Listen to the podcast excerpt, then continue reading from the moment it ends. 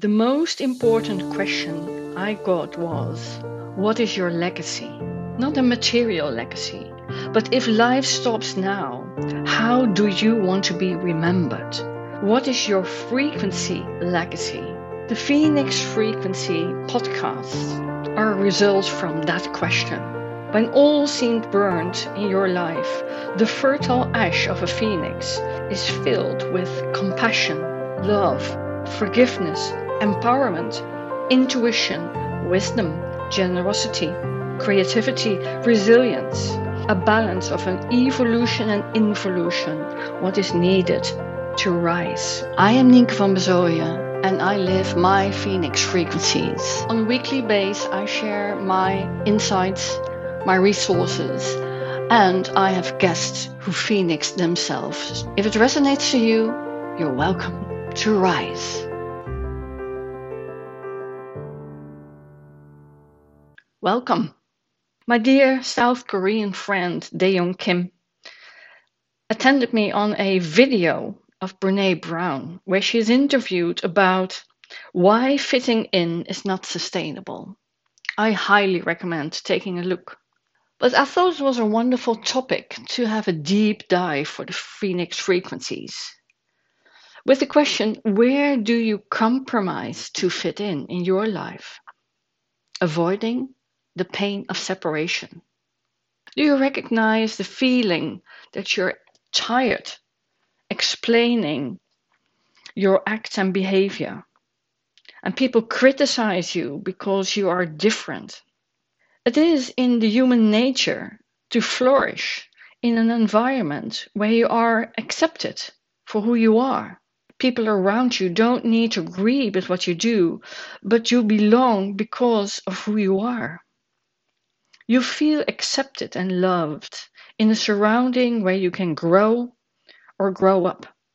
You feel you belong. That can be your family, community, or workspace. If you grow or shift your frequencies, it can be a pitfall to think or even expect that your circle of belonging gr- grows at the same pace as you do. The reality is they don't. And that can be experienced as painful.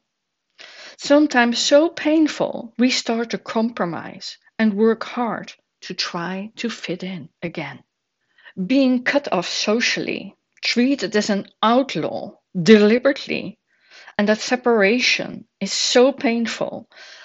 Research shows that that pain has the same intensity as hitting yourself with a hammer on your thumb, for example. It's visible in your brain.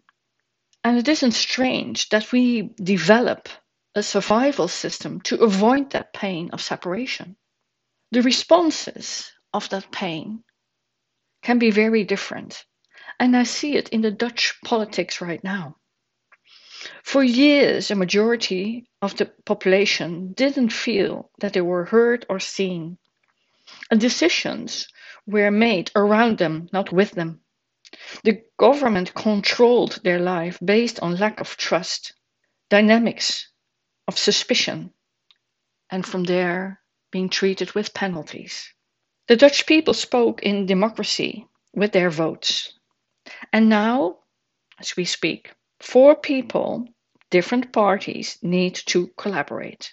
Four people reacting based on their reaction system of being pushed out for a long time.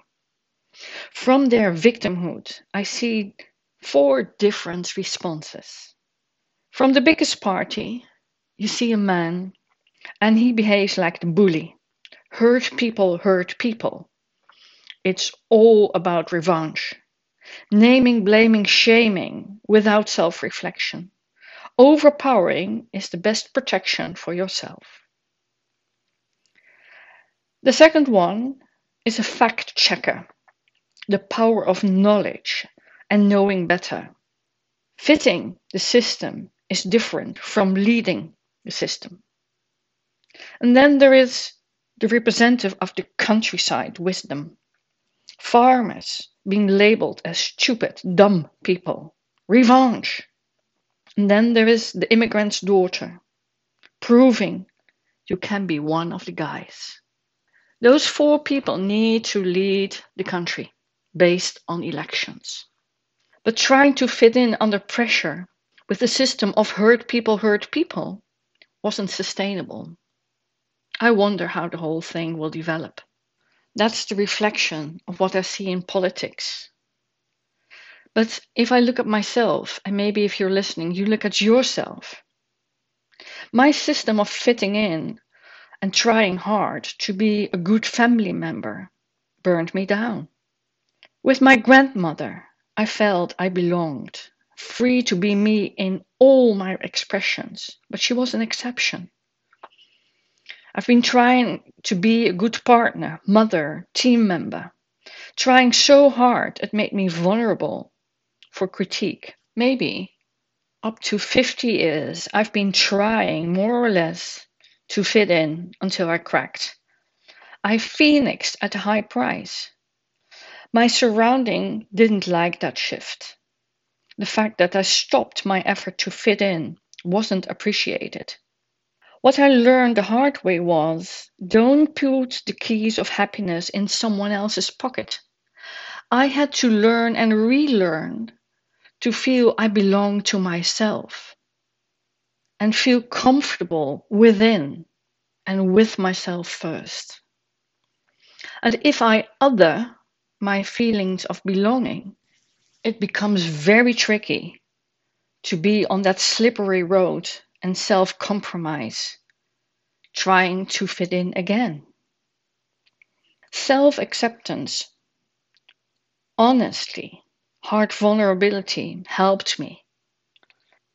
And if that's accepted by my biological family, that's a bonus, not a given. And if that's accepted by my surrounding, living the same frequencies, that's helpful. But the path of growth is never linear, and your roots in growth are there when you start to belong to yourself unconditionally. And just realize it's like a warm bath where you can stand cold drops. The tap of comfortable warmth is within you, never outside you. Because that self leadership starts with self. Alone is not lonely. Self compassion is not pity. And self love is not self proving.